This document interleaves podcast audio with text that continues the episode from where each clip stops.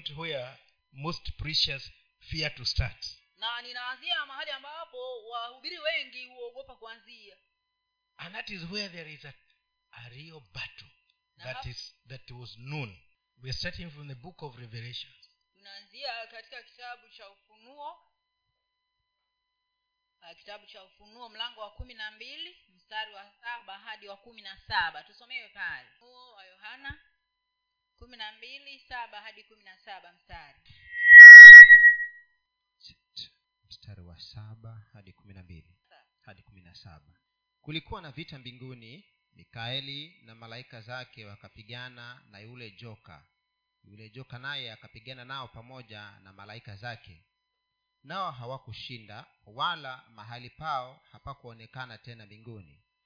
Yule joka akatupwa yule mkubwa nyoka wa zamani aitwaye ibilisi na shetani audanganyaye ulimwengu wote aka, akatupwa hata nchi na malaika zake wakatupwa pamoja naye.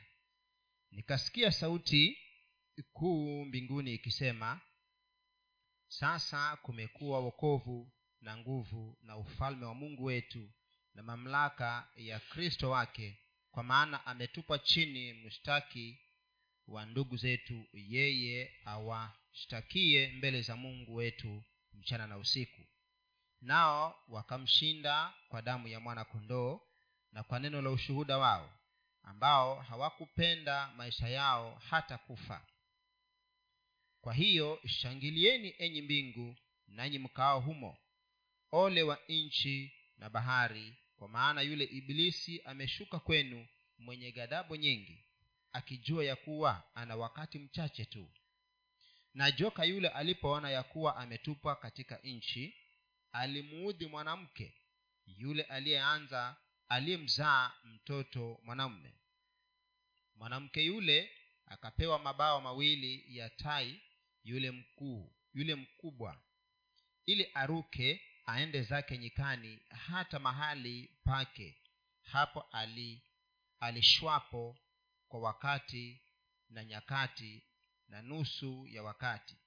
Mbali na nyoka huyo nyoka akatoa akatoa katika kinywa chake nyuma ya huyo mwanamke maji kama mto amfanye kuchukuliwa na mto ule nchi ikamsaidia mwanamke nchi ikafunua kinywa chake ikaumeza mto ule uliotoa yule joka katika kinywa chake. Joka akamkasirikia yule mwanamke akaenda zake afanye vita juu ya wazao wake waliosalia wazishikao amri, wazishikao amri za mungu na kuwa na ushuhuda wa yesu naye akasimama juu ya mchanga wa baharini. The story here i'm not I, I have avoided a lot of things because i want to concentrate on this warfare. Niliweza kuondokea vitu vingi katika hiyo hadithi maana nilikuwa nataka sana kuzingatia hino vita haya mapigano.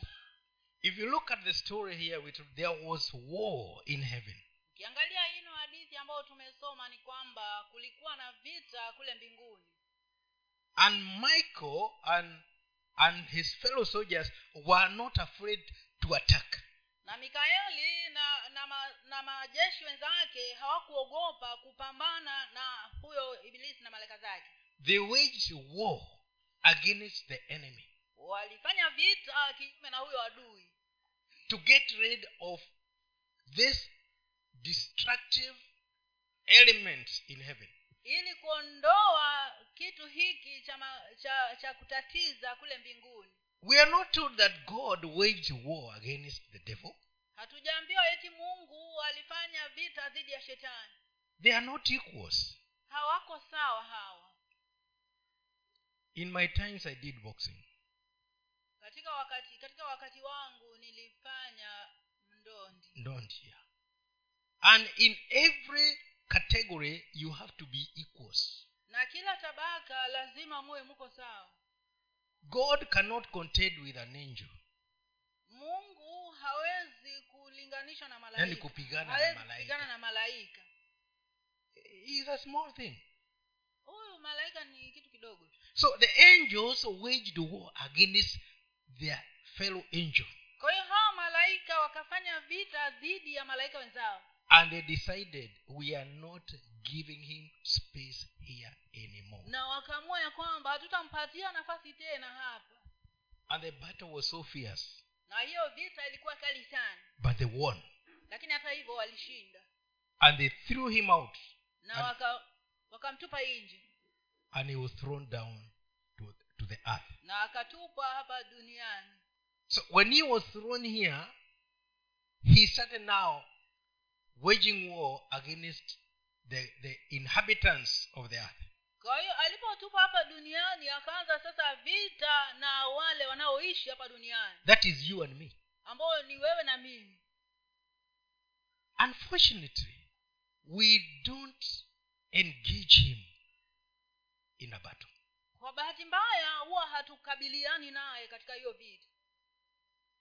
Very rarely do we start a battle huwa ni muda mchache sana ambao huanzisha vita dhidi yake.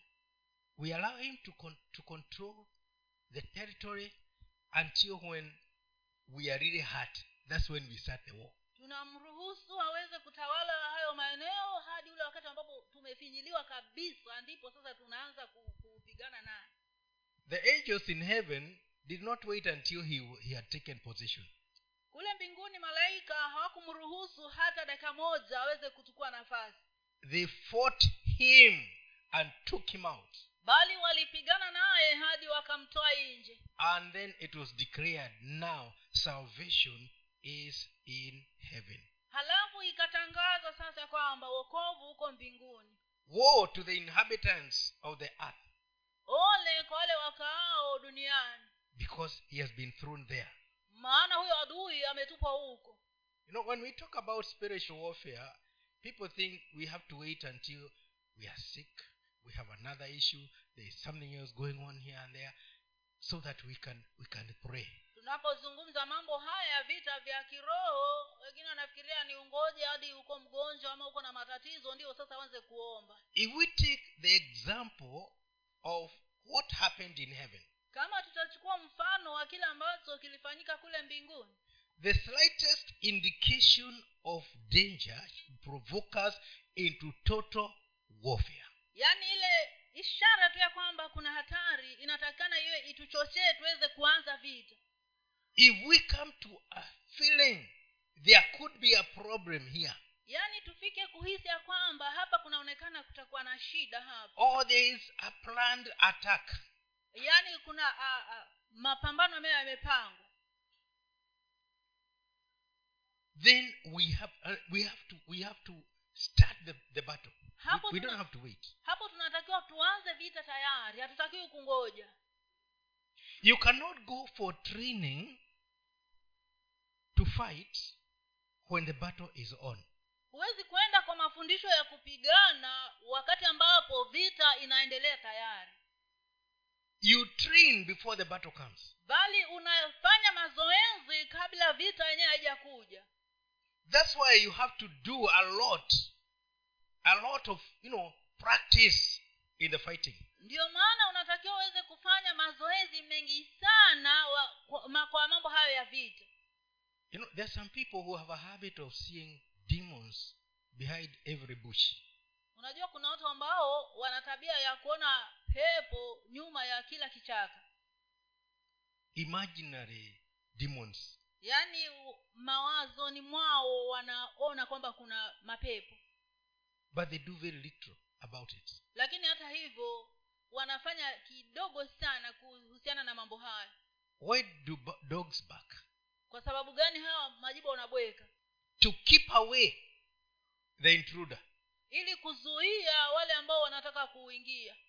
They don't bark because there is somebody in the field. Wao hawabweki kwa sababu kuna mtu tayari ameingia katika lile boma. They tell you if you cross the line i'll deal with you.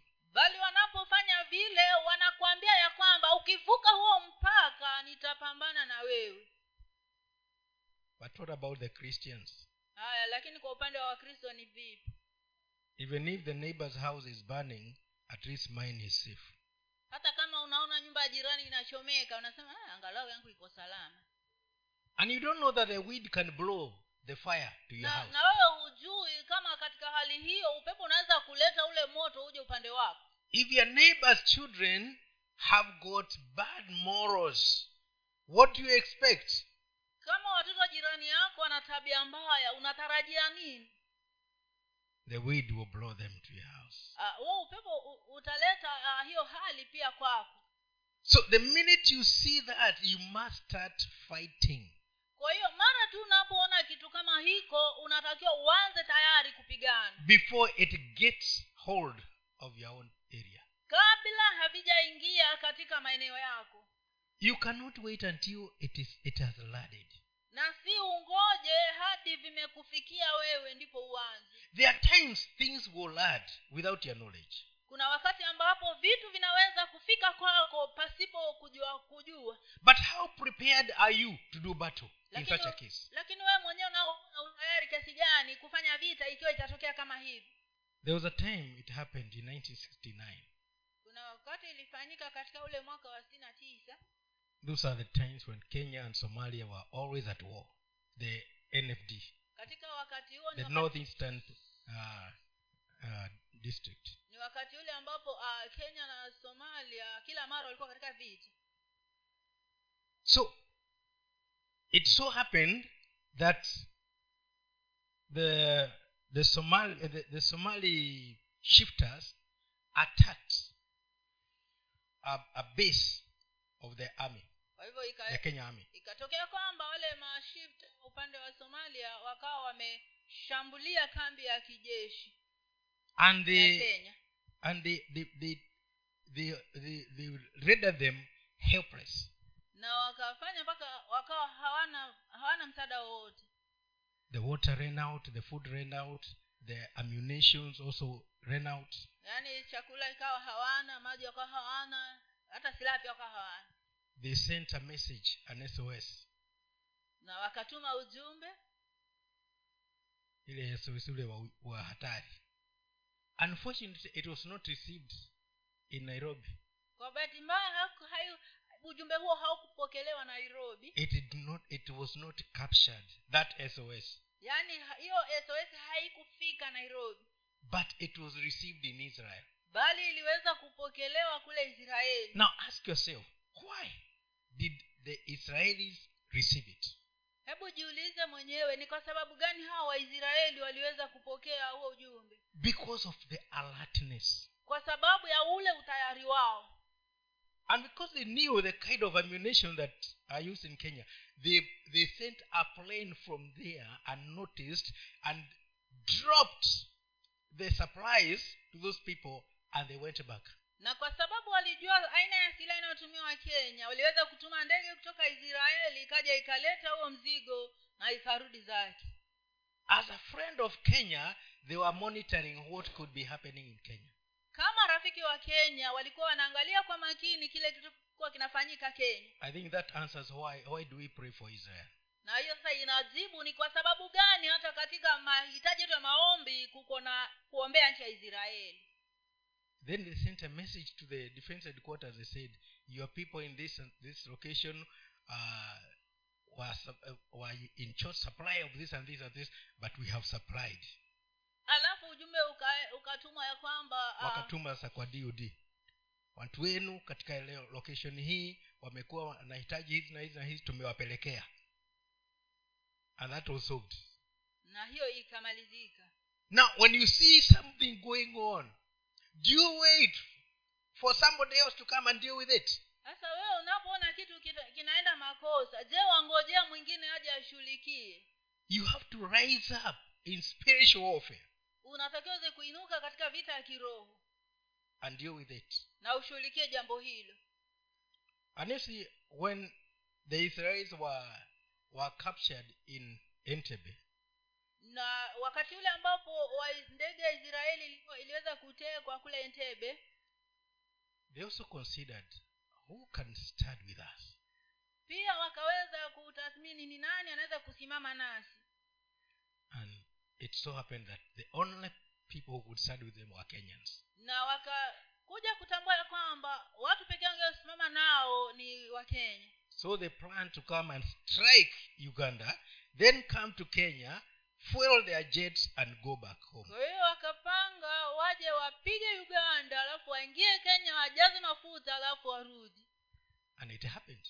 na hivyo ndivyo walivyofanya Now, the critical part about that attack sasa ile sehemu ya muhimu kuhusiana na shambulizi hilo when they were coming, walipokuwa na kuja after they had struck entebe baada ya kuwa wamepiga entebe they were now approaching the airport, uh, Jomo Kenyatta Airport. wakawa wana- wanakaribia uh, uwanja wetu wa jomo kenyatta wa ndege All communication had been jammed.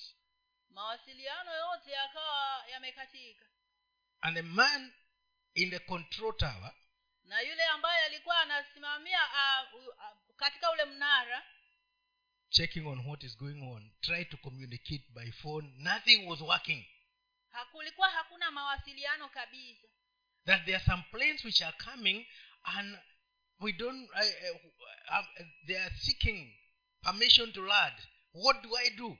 Yaani alikuwa anatamani apate kuwasiliana ya kwamba kuna ndege fulani zinakuja na zinataka nafasi zinataka ruhusa ya kutua hapa lakini tutafanyaje? There was nobody he could reach.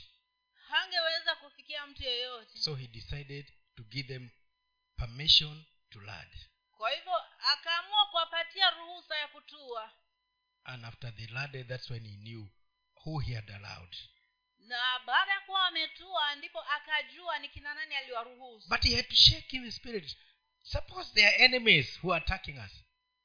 Anatakiwa basi alikuwa anataka aangalie katika ulimwengu wa roho labda awe ni adui anatuvamia. During the interview he said i had to make that decision because i could not get information from anybody else. Wakati alipokuwa anahojiwa akasema ilinibidi nifanye maamuzi hayo maana singewezi kupata mawasiliano kutoka mahali popote.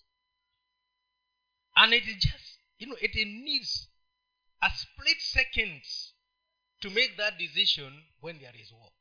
Na inatakikana tu sekunde kidogo tu ili kufanya maamuzi hayo wakati iko vita one time in nairobi near the archives. Wakati mmoja kule nairobi karibu na yale makavazi there was a petrol tanker which was between two houses. Kulikuwa na tangi la petroli yeah, it was a gas. It was it was carrying gas for fuel. And it was between two in a very narrow path. Tangi hilo lilikuwa katikati ya gari ilikuwa katika mahali pembamba ikashika moto. Dereva huyo akachomoka. Because he was a coward. Do you know the definition of a coward? Leo unajua uh, tafsiri ya mwoga. A coward is a person who in times of danger thinks with his legs. Mtu mwoga ni yule ambayo wakati wa hatari anafikiria na miguu yake. Akaenda. Then there was an air force uh, guy nearby. Alafu kulikuwa na huyo jamaa wa, wa, kenya air force. wa kenya air force hapo karibu. He saw the danger. Huyu mwanajeshi akaona hiyo hatari.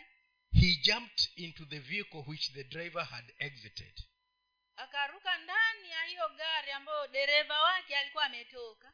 And he drove it in the middle of the road where it was away from houses. Na akalipeleka hadi katikati ya barabara mahali kulikuwa hakuna manyumba. The fire brigade in nairobi could not access that vehicle where it was but he, he took it to a place where they could. He took it there and jumped out wale wazimamoto hawangeweza kufikia ile gari mahali ilipokuwepo lakini huyu mwanajeshi alipeleka huko mbali alafu yeye akaruka nje. His life was more, not more important than the lives of the other people. Yaani maisha yake hayakuwa muhimu kuliko maisha ya wale watu wengine. And the property around. Na zile mali ambazo zilikuwa mahali pale. He waged war against that situation. Kwa hiyo alifanya vita dhidi ya hiyo hali and he enabled the fire to be put out na akasaidia ule moto uweze kuzimwa And then people say, oh, hero, hero, hero. He was not doing it to be a hero. na He was already a hero. na watu wakaanza sema hey, shujaa shujaa shujaa ah, ah, si ati alikuwa anafanya hivyo ile yeye tayari alikuwa shujaa They never made him a hero. He was a hero. hawao si wao walimfanya shujaa bali yeye mwenyewe alikuwa shujaa In this spiritual battle, we cannot make you a hero. But if you are a hero like Gideon, you will stop, you set out and fight. katika vita hivi vya kiroho hatuwezi kukufanya wewe shujaa lakini kama wewe ni shujaa kama vile gideoni unatakiwa usimame na uanze kupigana Any moment that needs your attention kila mara inapohitaji tahadhari yako and your attention, kwa, kwa macho kwako you come out. unatoka When Moses was born, those women were heroes, the, the midwives. wakati musa alipozaliwa wale uh, wakunga walikuwa ni mashujaa The king had said the, ch- the children should be killed. They decided to keep them alive. wakati mfalme alikuwa ametoa tangazo kwamba watoto wa kiume wauawe lakini hawa wakunga wakaamua kuwahifadhi hai hawa watoto And they, they assisted the, the, the Jews who are under attack of, of, an, of distinction. na wakawasaidia hawa wayahudi ambao walikuwa katika mashambulizi haya To be a hero it depends on how you take this warfare. kuwa shujaa inategemea vile unavyopiga vita hivi vya kiroho And the minute you come out in the way God made you, you will definitely show, like Gideon, the hero you are. na mara unapotoka sawasawa na vile mungu alivyokutengeneza utakuwa shujaa kama vile gideoni The philistine said that that dream you dreamt, it is none other but Gideon. The, the, the sword of Gideon is upon us.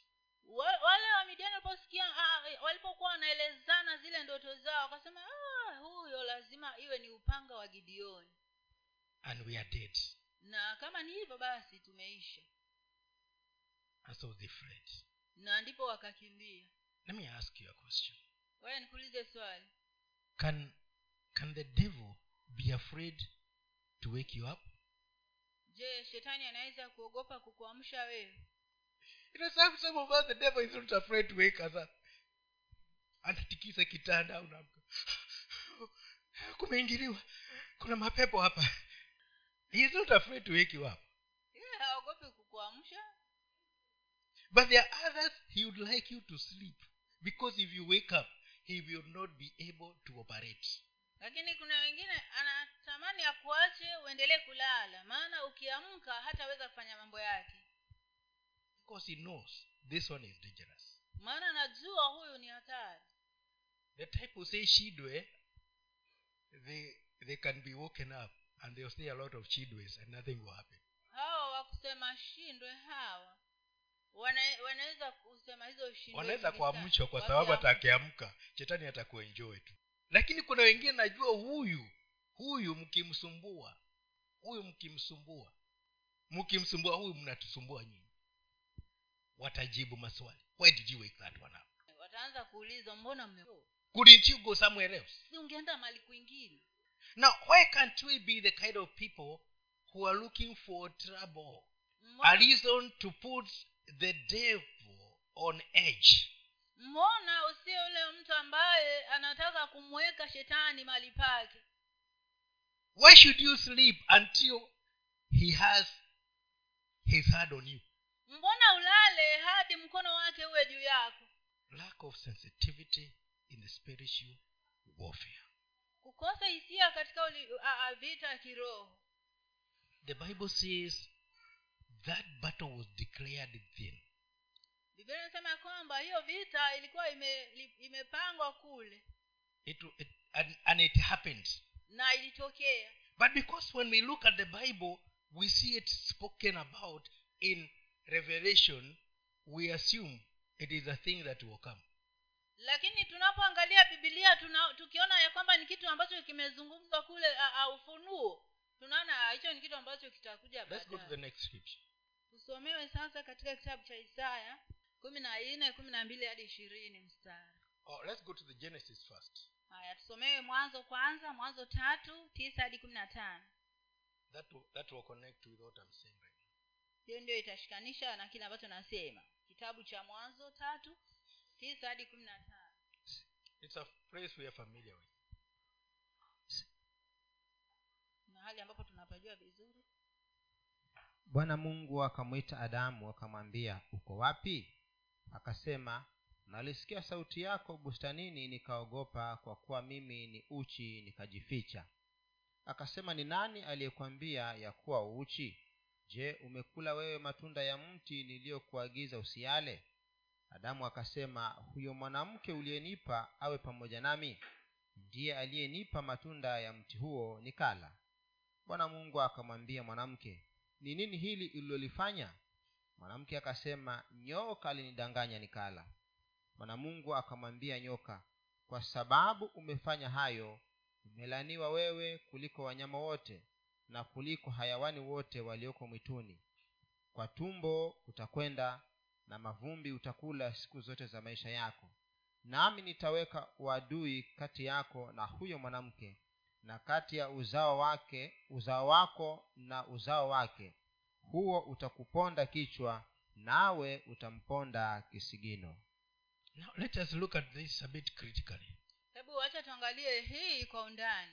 The situation had been done against the will of god. Haya mambo hapa yalifanyika kinyume na mapenzi ya mungu. And god was not amused about it. Na mungu hakufurahishwa na jambo hili but when he met the devil told me i'm not going to deal with you. But the seed of this woman will deal with you forever. Lakini mungu akamwambia shetani mimi sitaenda kupambana na lakini uzao wa mwanamke huyu utakupambana na wewe milele. You will keep up the fight with with them but they will crush your head. Yaani utainua vita kinyume nao lakini nao watakuponda kichwa chako. You'll be biting their heel but they'll be crushing your head. Utakuwa unawaponda kisigino nao watakuwa unakuponda kichwa chako. The big question is swali kubwa ni is it happening je inafanyika hivyo? Now let us stop looking at the ordinary snake.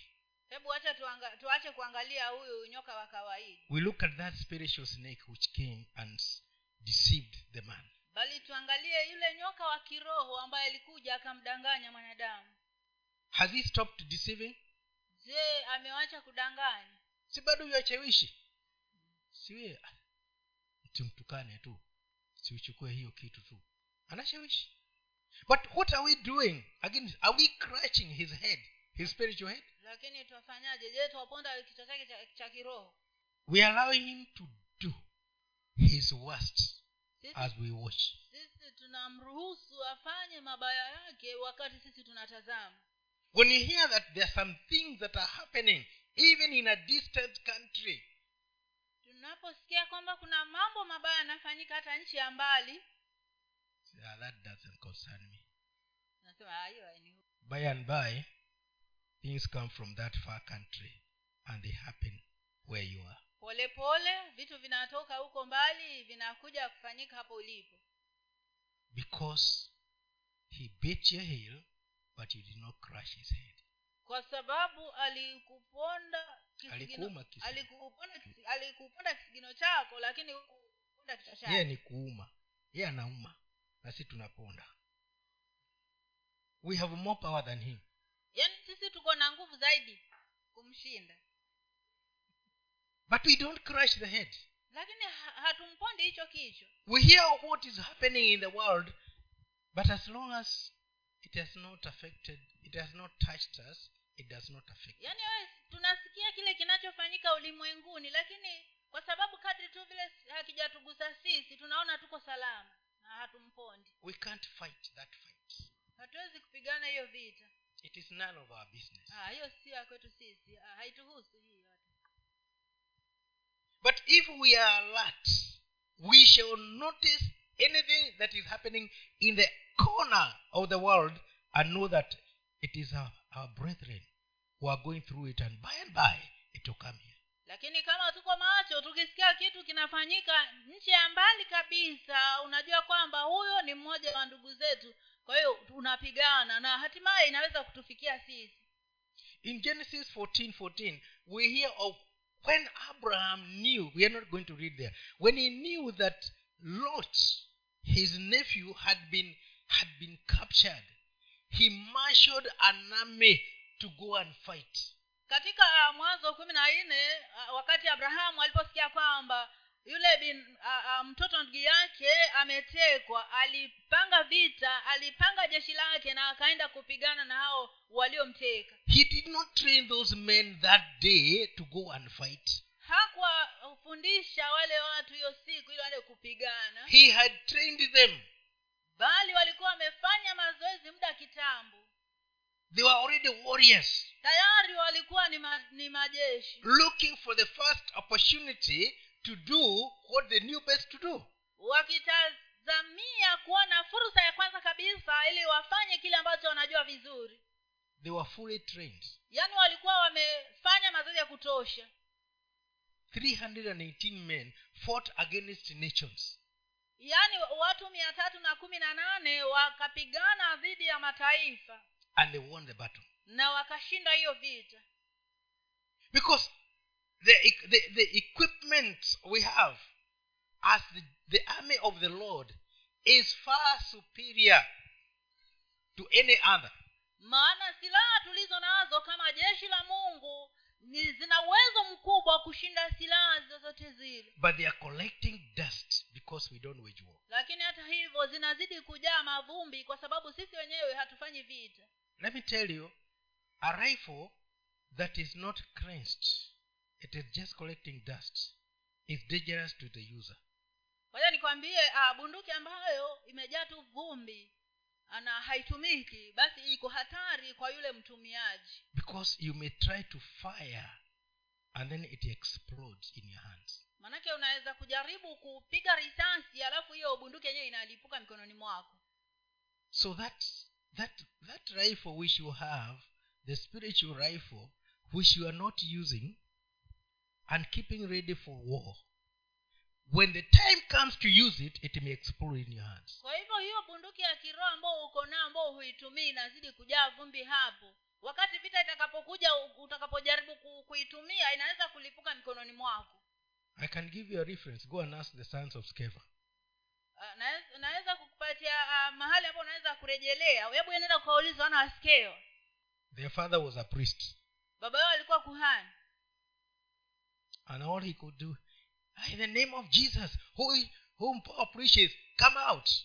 Na kile ambacho wangeweza kufanya tu ni kusema kwa jina la yesu ambaye paulo anamhubiri toka. And the demon just looked at them and, and sneered. Na huyo mtu akamwangalia tu hapo na akawadharau. Paul we know. For who i know? Jesus i know. But who are you? Na akamuuliza paulo namjua yesu namjua. Na wewe nawe ni nani? In a free, split second two of them two out of the seven were naked. And bruised kwa sekunde hivi kufumba na kufumbua wawili kati ya wale saba walikuwa wameshararuliwa mango zao na wale wengine wamekimbia zao. If he was that indian goddess with six hearts i think only one could have escaped kama angekuwa ni yule mungu wa kihindi ambaye ana mikono sita labda mmoja tu ndiye angeponyoka but the, the others escaped because the hearts were full. Lakini wale watano walikimbia kwa sababu mikono ya huyu jamaa tayari ilikuwa imeshashika wale wawili. Now how it is going to be when the attack comes our way? Sasa nauliza itakuwaje wakati shambulizi litakapokuja kwetu? We are we going to be the known ones that are that, that are, are not to joke about to joke around with? Je tutakuwa ni wale ambao hawachezewi or are we going to be those that you can play you know you can just play jokes and as you wish? Ama tutakuwa lile kundi ambalo unaweza kulichezea chezea na kulitania tania vile utakavyo. The time we went to preach the, the gospel with pastor mashumbe we, actually we had not planned we just get, got to some some lady in a house somewhere and she was not born again. kuna wakati mmoja tulienda kuhubiri na mchungaji maushumbe hatukuwa tumepanga lakini tuliingia nyumba ya mama moja hapo ambaye alikuwa hajaokoka And we, we, we found a lady there. We had gone to visit a, a friend. na tukapata mwanamke hapo tulikuwa tumeenda ku We just left her. tulimwacha tu hapo You know, you cannot, you cannot fight in somebody's house a dangerous fight. unajua huwezi kupigana vita hatari katika nyumba ya mtu Brother Mwachi, and we found somebody was asking for chicken and eggs and eating them. uh, wakati mmoja pia nikawa na ndugu mwashe na kuna mtu hapo alikuwa kazi yake anachukua tu kuku ile junction, ile, ile junction ya kwenda kairati kutoka huko na ya kutoka hapa anaiti pateni lete kuku lete mayai. Anakula. Zilipoisha akaambiwa zimeisha akajiuma we were so bad. We wanted to go and the, this territory they are allowed to do that. Maeneo haya wanaruhusiwa kufanya hivi. Is it the same in your territory where you stay? Are they allowed to do that? Je iko hivyo katika mali unapoishi kuwa wanaruhusiwa kufanya hivyo have you given room for the devil to operate without interference? Je umempatia shetani nafasi ya kufanya mambo yake pasipo kutatizwa the only way i know you have not given him room is if already you normally fight him. Njia pekee nitakapojua kwamba haujampatia nafasi ni kwamba nijua kwamba kila mara huwa unapigana naye.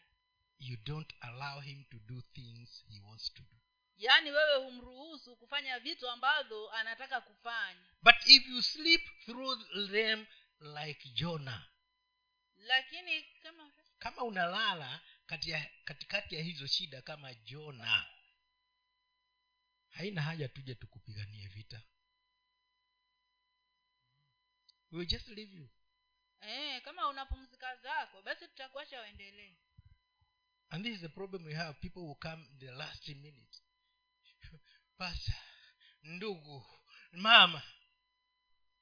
They never did anything earlier to Na- stop it happening. na hii ndiyo shida tunakuwa nayo. Mtu anakuja dakika ya mwisho akilia hapo mchungaji ndugu dada kinauma. hakupigana vita huko aliko. Kichwa kinauma.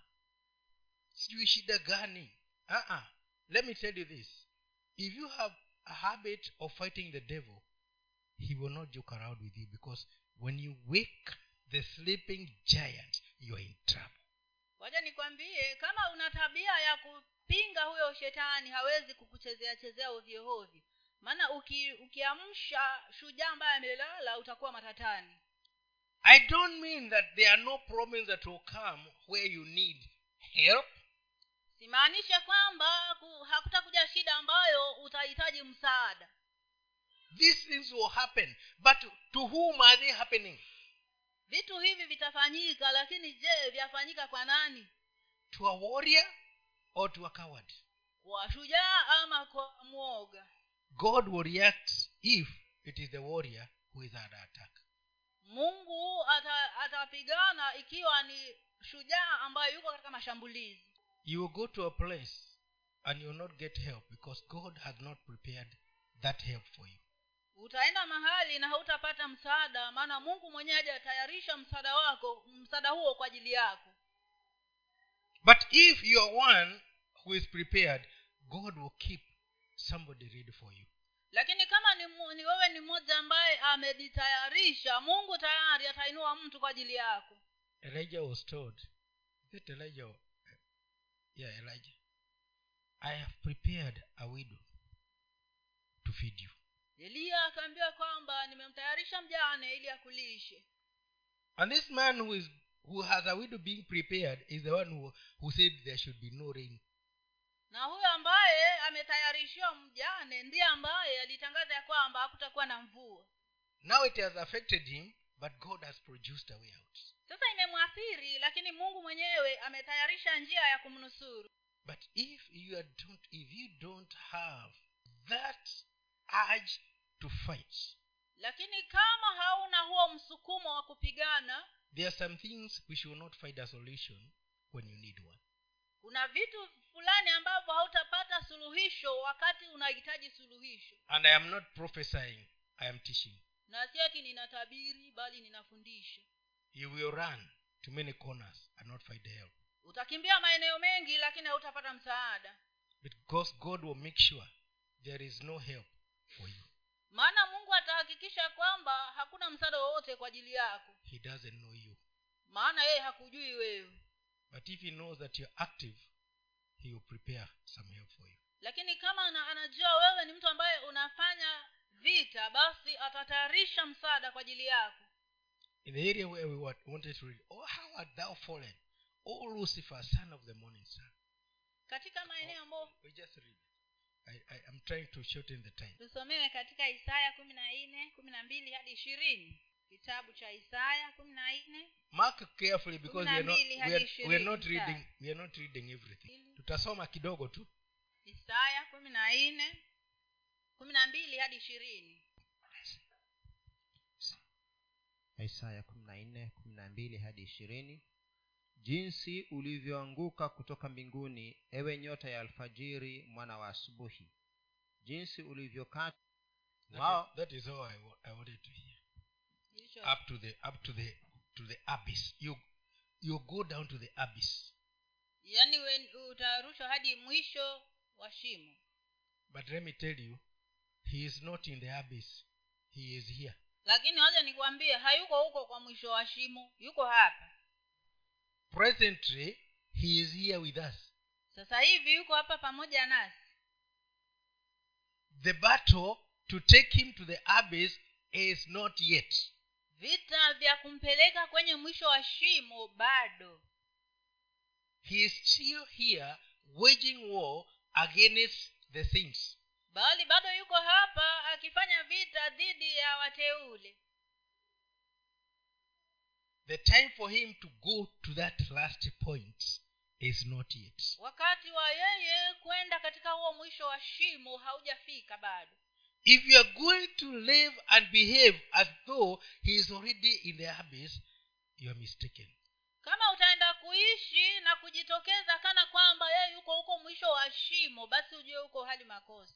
When i knew how to fight the devil i, I used to like it ninakutuma mwamba wa saba. Yaani umemtupa huko mwamba wa saba na kesho bado unapigana naye and the people up country they throw the, they throw him to the sea. Then they come to enjoy in the sea. Na kule bara wanamtupa huku baharini na bado wanakuja kujivinjari huku baharini. Games instead of warfare. Yani? michezo badala ya vita twavifanya hatufanyi. Eh, twavifanya. Twavifanya sana. Yaani unasema ushamtupa na bado kichwa ki- ki- kiko hai. Hata hata, hata hujakiguza hata hujakidara. Na unamru, unamrusha huko. We have to be sensitive about the warfare. Lazima tuwe na hisia kuhusiana na mambo haya ya vita vya kiroho. Even your compound a snake you, you discover a snake no matter how small it is pale karibu katika uwanja wako unapogundua kwamba kuna nyoka awe ni mdogo kiasi gani? Do you look for a stick and throw it away? We je watafuta kijiti ili umrushe kando? You make sure you crash the head first. Unahakikisha kwamba umeponda kile kichwa kwanza.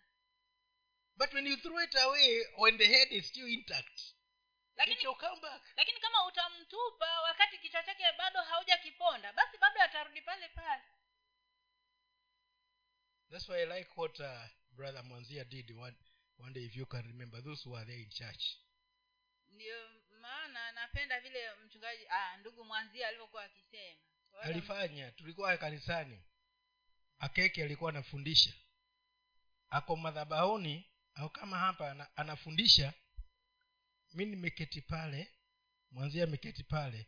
Macho yetu yakashikana tukaangalia nyoka yuko hapa sasa mi nilikuwa natoka hapo nije nim- nimrukie nimkanyage mkia na kichwa. Mwanzia akafika mbele akamshika katikati akamwinua. Akamwangusha. Kichwa kilipogonga chini ndio akatafuta kijiji cha kubeba. Watu wengine huko wameketi ndio wanataka kutoroka. Alipokuwa hai hamtoroki. Sasa amekufa ndio watoroka.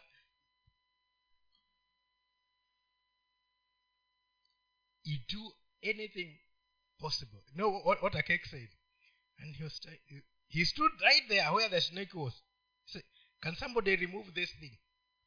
Mchungaji wa keki alisimama tu hapo na akasema hebu tafadhali mtu aje aongoze- aondoe hii kitu hapa.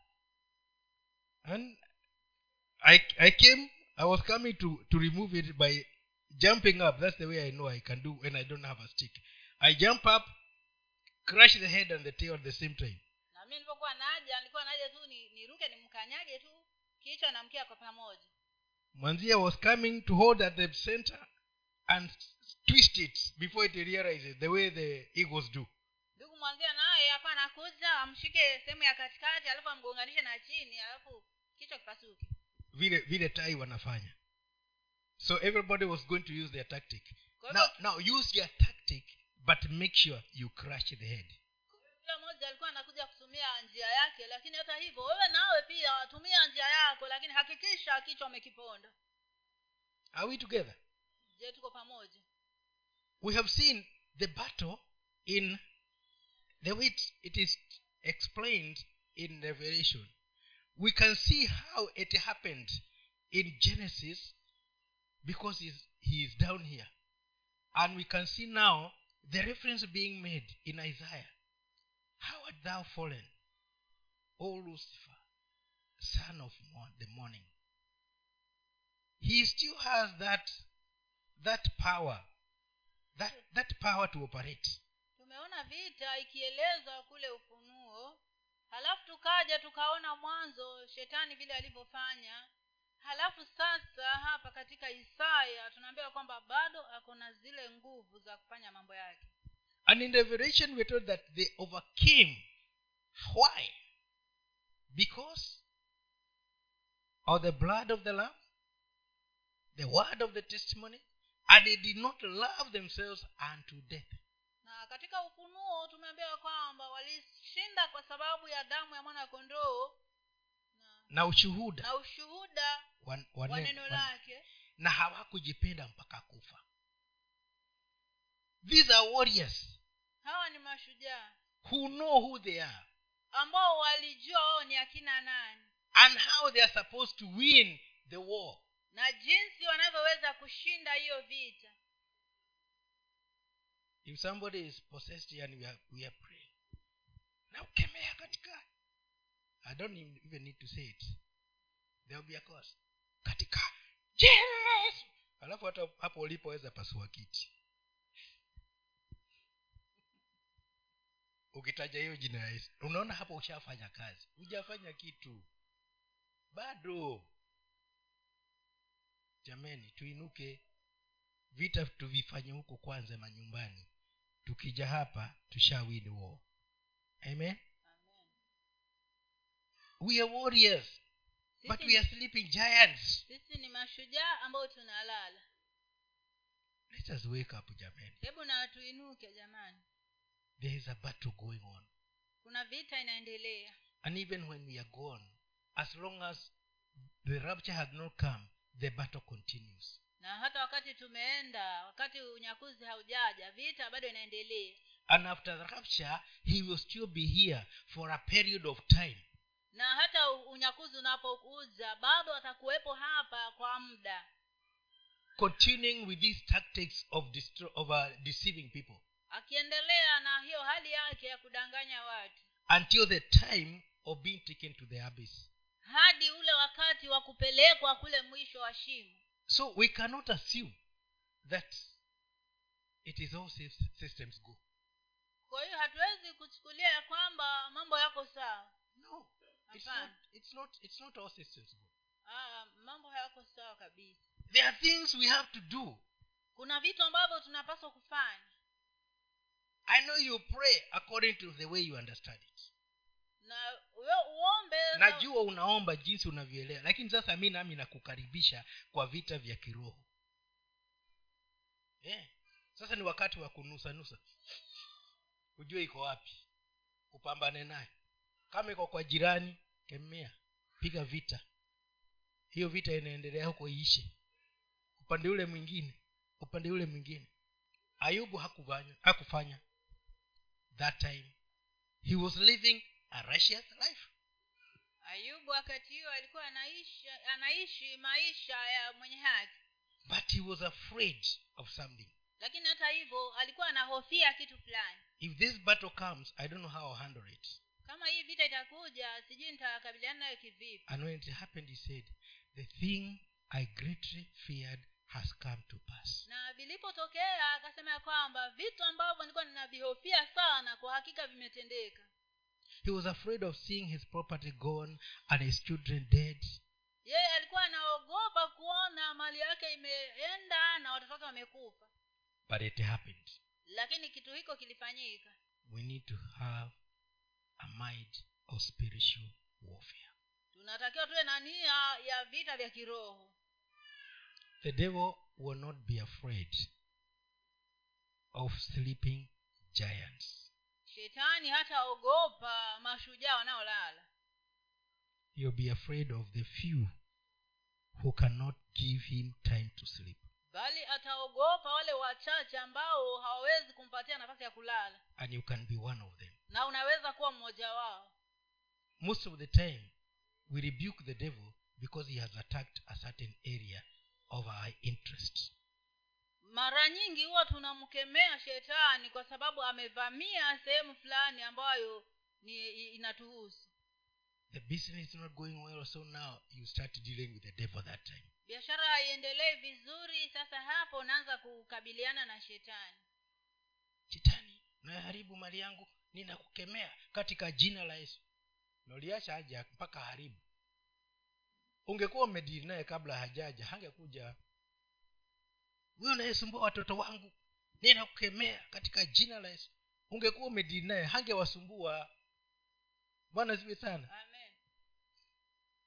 Na vitu vitu vingine tu na si kutembea katika ile uoga not fear but understanding the way the, the way uh, daniel was told in daniel uh, chap, chapter 9 in his prayer and fasting he was given the revelation of what that thing means.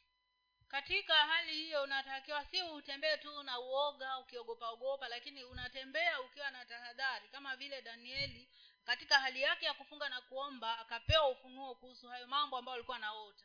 We cannot take away the devil from here. Hatuwezi kumwondoa shetani hapa. But we can keep him at bay lakini tunaweza kumuweka katika maeneo yake.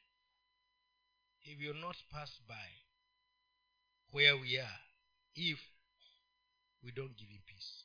Hatapitia na pale tulipo kama hatutampa, kama hatutampatia amani. There is a there is a road i used to fear passing back home. Kule nyumbani kuna njia ambayo nilikuwa naogopa sana kupita. There were some bulls. There was a farmer who had bulls which were so so terrible. Kulikuwa na mkulima fulani hapo ambaye alikuwa na ma, na, ma, na mafahali ambayo yalikuwa yanatisha sana. The minute they see you they come to the fence and they are wanapokuona tu hivi wanasongea karibu na ukigo alafu wanafanya hivyo yaani wanataka tu kushambulia. They are on their side of the fence but you can see yourself already destroyed. Yaani wako upande ule wa ukigo lakini wewe unaweza kujiona tayari ukiwa umeshambuliwa they don't bite. Hawaumi. They cannot they cannot do anything to you until you cross over. Hawawezi kufanyia chochote hadi uvuke uingie mahali walipo. But you had to do a lot of convincing to tell me that i have to pass there. Lakini ilikuwa lazima unishawishi sana ndipo uweze kuniambia kwamba naweza kupita hiyo njia. I had not heard of any occasion when they broke the fence. Sikuwahi kusikia hata siku moja walivunja ule ukigo but because of the way they were lakini kwa sababu kulingana na vile walivyokuwa i could not pass there. singepita hiyo njia. The devil knows where to pass. Shetani anajua mahali kwa kupita. Akija kwako anakutaji au anakuta? Those are the similar sounds You, you, you, you're, you're daring. Unataka kumpambana naye. Ama takuta ndio. Umelala. Tororo. Yaani yeye anakuja anakupata hata ndio unang'orota. Eh? kiroho yani kiroho anakukuta kwamba ukisikia kuna jambo linataka kutendeka unainuka ama atakukuta hata ujali bora liwe si la kwako yohana mstari wa kwanza hadi wanne msifadhaike mioyoni mwenu mnamwamini mungu niaminii na mimi.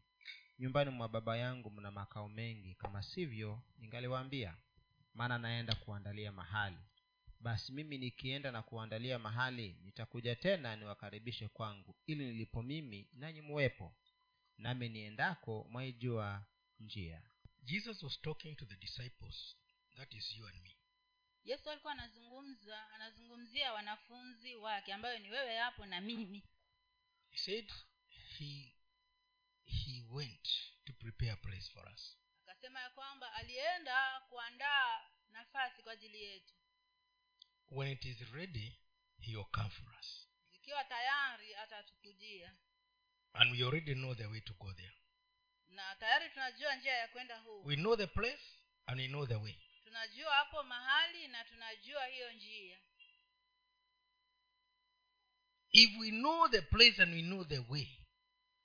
Kama tunajua hapo mahali na tunajua njia why are we walking in the wrong route in the wrong way? mbona tunatembea kwa njia isiyo ya sawa na barabara isiyo ya sawa why is it that we are not engaging the enemy around? Kwa nini basi hatupambani na adui aliyepo? The way the angels in heaven did kama vile wale malaika kule mbinguni walivyofanya. we know what they did. Tunajua kile walichofanya. Why are we not doing it? Mbona sisi hatufanyi how shall we overcome if we don't play our part the way the angels played their part? Tutashinda vipi kama hatutacheza nafasi yetu kama vile malaika walivyocheza nafasi yao? He is not coming today or tomorrow. He will come at his time. Haji leo wala kesho bali atakuja kwa wakati wake. But be- between now and his coming how shall he find us lakini kati ya sasa na wakati atakapokuja atatupata tukiwa hali gani? We need to wake up and fight. Tunatakiwa tuinuke na tupigane. If we don't we will see a lot of things happening.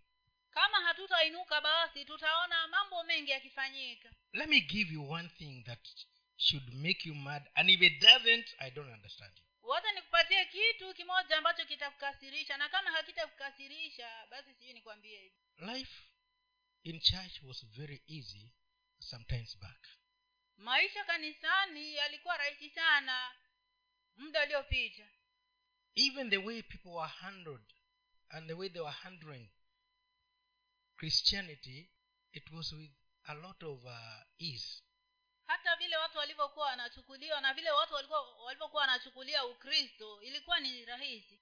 But today it is not that way. Lakini leo mambo hayako hivyo when we don't train our children at home the other people in school in the community who are training them to worship the beast. Kama hatutawafundisha watoto wetu kule manyumbani kule mashuleni na kule nje watu watawafundisha jinsi ya kuabudu huyo ibilisi. Si wata wana. Wanawafundisha wana jinsi ya kuabudu huyo ibilisi. So that you live with the children who don't know the god you know. Hali ya kwamba wewe unaishi na watoto ambao hawamjui mungu unayemjua wewe. Now if you are not going to fight that enemy what kind of generation are you leaving behind you? Sasa kama hautaenda kupigana na huyo adui sasa unawacha kizazi cha aina gani? Whether you have children or you don't. Ama wewe uko na watoto ama huna. The things that are being done in the training of our children today. And the system of the world is out to destroy this child who was born as we read in revelation. Mambo ambayo yanafanywa katika ile mifumo ya kiulimwengu ni vitu vya kuangamiza hawa watoto kama vile tumesoma katika ufunuo. Now if you are not going to do something about it kwa hivyo kama hautafanya chochote kuhusiana na watoto wako tomorrow you'll be surprised when you realize that they are not part of you. Kesho utashangaa utakapo utakapotambua ya kwamba hawako sehemu yako. But you can save the situation. Lakini unaweza kuokoa hiyo hali. Because you have the spirit of god and if you can wage war against the enemy you will win. Kwa sababu uko na roho wa mungu na ikiwa unaweza kufanya vita dhidi ya adui unaweza kushinda. But you have to make a decision. Lakini lazima ufanye maamuzi if you don't do anything then it will go that way. Kama hautafanya chochote basi mambo yataenda hivyo vibaya i've vibaya just mentioned one. Nimetaja tu moja. Our children. Watoto wetu. How much have you trained them? Umewafundisha kiasi gani kuhusu mambo ya mungu? Oh i, I normally uh, allow them to come to the sunday school. Ati "Ah, mimi kawaida na waruhusu tu waje kwa shule ya jumapili. Is it enough je hiyo inatosha. Allowing. Not you doing something about it. Yaani kuwaruhusu. Na si wewe mwenyewe kufanya kitu kuhusu watoto wako. Something is wrong. Kuna kitu makosa. Let's finish. I, I, I said i'll give you only one. You can, ya, ya you can, you can look at the kumi na mbili. Yohana kumi na mbili mstari wa kwanza hadi wa kumi na moja. Injili ya yohana mtakatifu mlango wa kumi na mbili mstari wa kwanza hadi wa kumi na moja. Basi siku sita kabla ya pasaka yesu alifika bethania alipokuwa kwa lazaro yeye ambaye yesu alimfufua katika wafu. Basi wakamwandalia karamu huko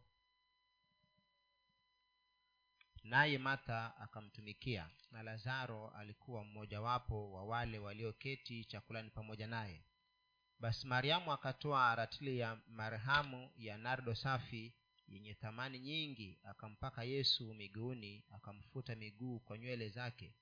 Nayo nyumba pia ikajaa harufu ya marihamu basi yuda askariote mmojawapo wa wanafunzi wake ambaye ndiye atakayemsaliti akasema mbona marihamu hii haikuuzwa kwa dinari mia tatu wakapewa maskini?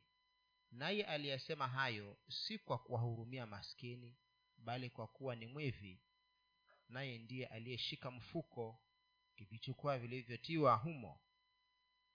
Basi yesu alisema mwache aiweke kwa siku ya maziko yangu kwa maana maskini mnao siku zote pamoja nanyi bali mimi hamnami siku zote. Basi watu wengi katika wayahudi walipata kujua ya kuwa yeye yuko huko nao wakaja si kwa ajili yake yesu tu ila wamwone na lazaro ambaye yesu alimfufua katika wafu. Nao wakuu wa makuhani wakafanya shauri la kumuua lazaro naye. Maana kwa ajili yake wengi katika wayahudi walijitenga wakamwamini yesu. Jesus had, uh, had raised lazarus from the dead. Yesu alikuwa amemfufua lazaro kutoka wao. And the family threw a party for him. Na familia yake wakaandaa sherehe kwa ajili yake. And lazarus was- at the high table with jesus. Na lazaro akawa katika ile meza kuu pamoja na yesu. And many people were there because it was a, something they had not anticipated. Somebody being taken from the grave to come back to life. Four days in the grave. Then he is brought back to sit at the table and eat with the others yaani watu walikuwa wengi pale maana ni kitu ambacho hawakuwahi kukiona. Yaani mtu ambaye ameinuliwa kutoka kwa kaburi na sasa ameketi juu ya meza kuu pamoja na wengine. This was very amazing. Jambo hili lilikuwa linashangaza sana. So there were so many people who believed because of what they saw. Kwa hiyo kuna watu wengi sana ambao waliamini kwa kile walichokiona. The evidence was there that Yeah. there is resurrection. Yaani ushahidi ulikuwa pale pale mbele yao ya kwamba kulikuwa na ufufuo. And the one who is in charge of resurrection was there. Na huyo aliyehusika na mambo hayo ya ufufuo alikuwepo pale. And he was saying he is the resurrection. Na akawa anasema kwamba yeye ndiye ufufuo. Were amazed and they really wanted to follow this way. Na hao watu walishangaa sana na kwa hakika walitaka kumfuata yesu and the devil did not like it because he defeated him in the desert. Now he is defeating him in the temple. Na shetani hakupenda kitu hiko kwa sababu yesu alimshinda kule jangwani na sasa amemshinda hekaluni. And he says the only way is to kill him and kill the evidence. Na akasema njia ya pekee ni kumuua na kuua huo ushahidi so they were looking for a way to put lazarus back in the grave. Kwa hivyo wakawa wanatafuta njia ya kumrudisha huyu lazaro kule kaburini. We were told that the serpent is so furious. Tuliambiwa pale ufunuo ya kwamba hili joka liko na ghadhabu kuu. He will go at anything and everything to, Yeah. dis, to distort the truth. Yaani angefanya chochote atafanya chochote kile awezacho ili kusimamisha huo ukweli. And he is, really, he is already doing it now. Na tayari anafanya kitu hiko sasa hivi. Only one person was in his way. Mtu mmoja peke yake ndiye was in his way. ndiye ambaye alikuwa anasimama katika njia yake. Ndiye atam, atam, na ni wewe na mimi tukiamua wacha hii ya congregation. Ukiamua wewe na mi nikiamua hata tutamstopisha. Bwana zivi sana. Amen. Akipita kwangu nampa jisho. Anaenda. Akifikiria atatorokea kwako unampa jisho. Hata hujasema kitu anajua hapa sipo. Hiyo ndio itaweza tuweze kushinda wapendwa. Askari hutisha vile tu amesimama. Umwone amesimama tu amekuangalia hata hasemi kitu. Kama ulikuwa na lako kweli hata samson alituambia wakati alipokuwa analinda lango. Jamaa wanataka kuingia na unajua students wa university vile wako wanakuja na mo. Alafu akasimama pale. By then I, i think hata ulikuwa hujafika 1 gb you are less than 1 gb lakini walipomwangalia amesimama na huku ana buduki ama ulikuwa na buduki hakuwa hakuwa na buduki alikuwa ni yeye pale. Lakini hilo jeshi na makusudi yao mabaya. That's what it, we don't have to have these things. Huna haja ununue vitambaa uweke katoni nzima nyumbani kuwa ukishukua kimoja kimoja. Maji nayo weke kwa tanki na kamfereji utakuwa ukishota ukirusha. Ah, you don't need all that. Uko equipped tayari. Bwana wewe ni mercenary. Mercenary akitoka hivi ako hey, ataterrorize mambo mengi. Thats the way we are wapendwa. Hivyo ndivyo tulivyo. But do we really know this? Lakini je kwa hakika je twajijua kwamba tuko hivyo? And if you're so equipped na kama uko na hizo silaha zote why are you not using them? Mbona hauzitumii? The last example i'll give you is of a guy. It's this I, I i read this in 19 i think it was 19, 1970 mfano wa mi- wa mwisho ambao nakupatia ni kuhusu huyu mtu ambaye nilisoma katika miaka ile ya when he was a boy when he was in school he wanted to be a doctor alipokuwa shuleni alikuwa ametamani kuwa daktari. But because of the war that had been taking place in vietnam uh, he saw an object and he picked it. Lakini kwa sababu ya ile vita iliyokuwa inafanyika kule vietnam aliona kitu fulani na akakichukua.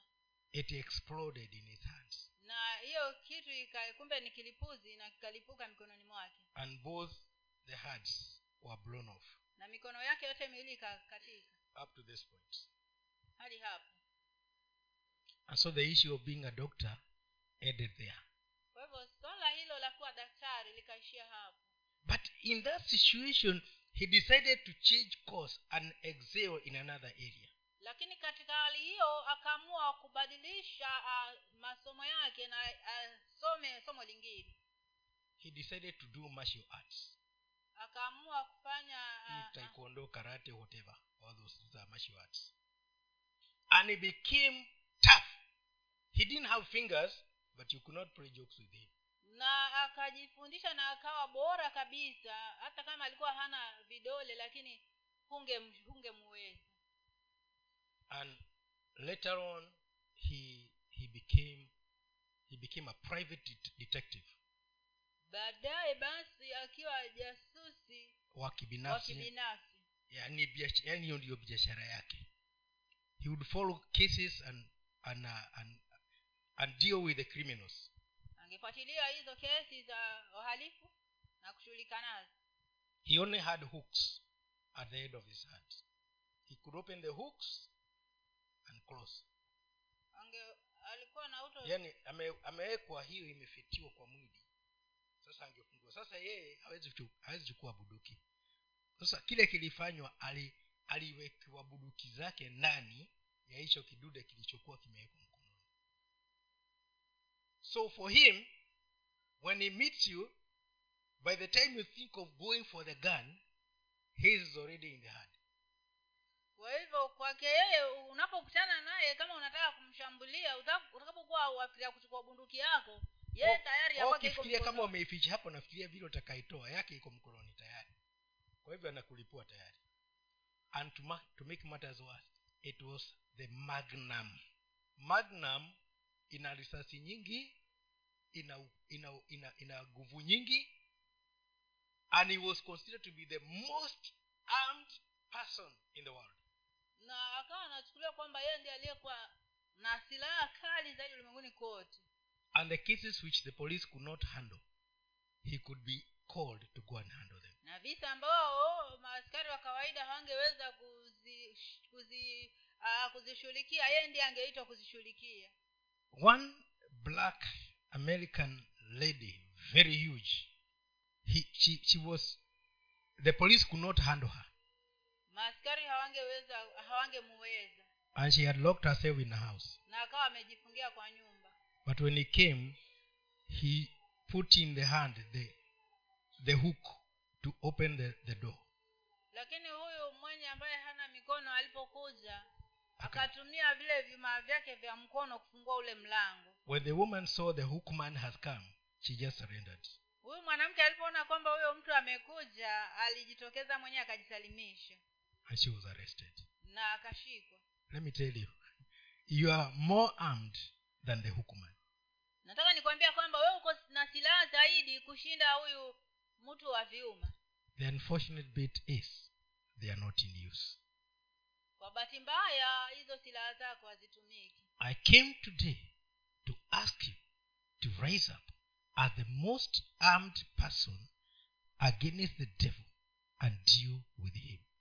Nilikuja leo kukwambia wewe uinuke kama mtu aliye na silaha zilizo bora zaidi na kuweza kupambana na shetani na umshindi You don't need instructions, just like the man in the control tower in JKA. hauhitaji maagizo yoyote kama yule aliyekuwa pale katika ule mnara katika uwanja wa ndege You decide and act, and we will approve. bali unaamua mwenyewe na unatenda You don't have to be scared. You have to be strong, like that that Air Force guy who jumped into a vehicle where the driver had run away from. hutakiwi kuogopa chochote watakiwa uwe uh, na ujasiri kama yule uh, mwanajeshi ambaye aliingia katika gari ambayo ilikuwa inawaka moto na akaiondoa katika maeneo ya hatari It was in the papers. I'm not making up stories. You, you, you know, already there is a lot that is known about you, but you're not doing it. tayari kuna mengi yanayojulikana kuhusu lakini haufanyi chochote. Rise up and be active. Hebu inuka na uweze kutenda kazi. And keep the devil at bay. Na umuweke shetani mahali pake. Because he is here. Don't he- usidanganywe